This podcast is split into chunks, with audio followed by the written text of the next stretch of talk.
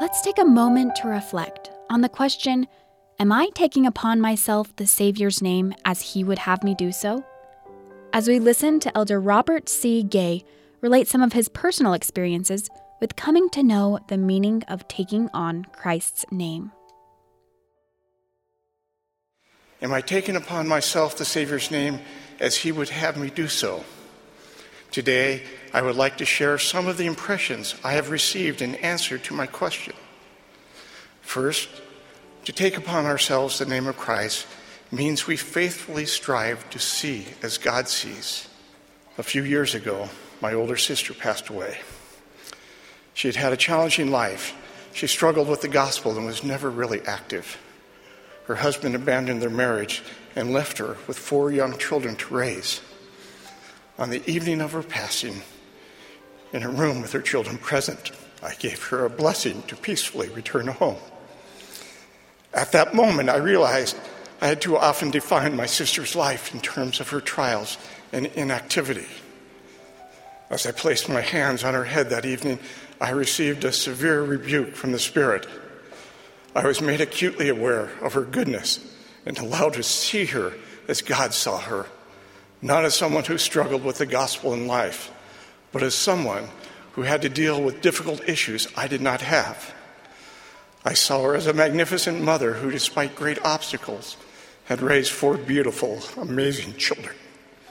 I saw her as a friend to our mother who took time to watch over and be a companion to her after our father passed away. During that final evening with my sister, I believe God was asking me, Can't you see that everyone around you is a sacred being? Can any one of you imagine our Savior letting you and your burdens go unnoticed by him? The Savior looked upon the Samaritan, the adulterer, the tax collector, the leper, the mentally ill, and the sinner with the same eyes. All were children of his Father, all were redeemable. Can you imagine him turning away from someone with doubts about their place in God's kingdom or from anyone afflicted in any manner?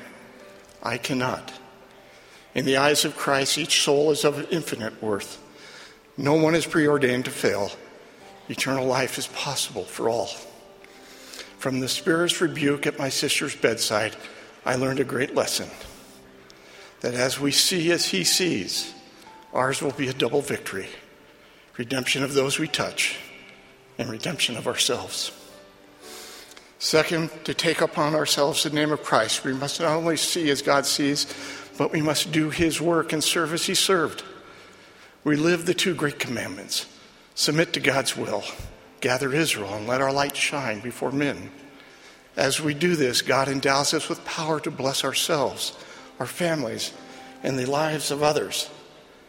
Ask yourself Do I know anyone who does not need the powers of heaven in their lives? God will work wonders among us as we sanctify ourselves. We sanctify ourselves by purifying our hearts we purify our hearts as we hear Him, repent of our sins, become converted, and love as He loves. The Savior asked us, For if ye love them which love you, what reward have ye? I recently learned about an experience in the life of Elder James E. Talmage that caused me to pause and consider how I love and serve those around me. As a young professor in the height of the deadly diphtheria epidemic of 1892, Elder Talmage discovered a family of strangers who lived near him that were stricken by the disease. No one wanted to put themselves at risk by going inside the affected home. Elder Talmage, however, immediately proceeded to the home. He found four children a two and a half year old dead on the floor, a five year old and 10 year old in great pain, and a weakened 13 year old. The parents were suffering with grief and fatigue. Elder Talmage dressed the dead and the living, swept the rooms, carried out the soiled clothing, and burned filthy rags covered with the diseased. He worked all day and then returned the next morning. The 10 year old died during the night. He lifted and held the five year old. She coughed bloody mucus all over his face and clothes. He wrote, I could not put her from me, and he held her until she died in his arms. He helped bury all three children and arranged for food and clean clothing for the grieving family. Upon returning home, Brother Talmage disposed of his clothes, bathed in a zinc solution, quarantined himself from his family, and suffered through a mild attack of the disease. So many lives around us are at stake. Saints take the Savior's name upon themselves by becoming holy and ministering to all, regardless of where or how they stand. Lives are saved as we do so. Finally, I believe that to take upon ourselves His name, we must trust Him. His grace is sufficient. He alone descended below all things. The power of His atonement is the power to overcome any burden in our life. The message is that He knows our life situations and that we can always walk with Him no matter where we stand.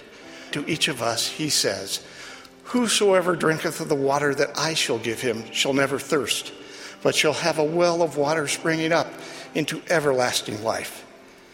In any of life's travels, why would you ever turn away from the only Savior who has all power to heal and deliver you? Whatever the price you must pay to trust Him is worth it. My brothers and sisters, let us choose to increase our faith in Heavenly Father and our Savior, Jesus Christ.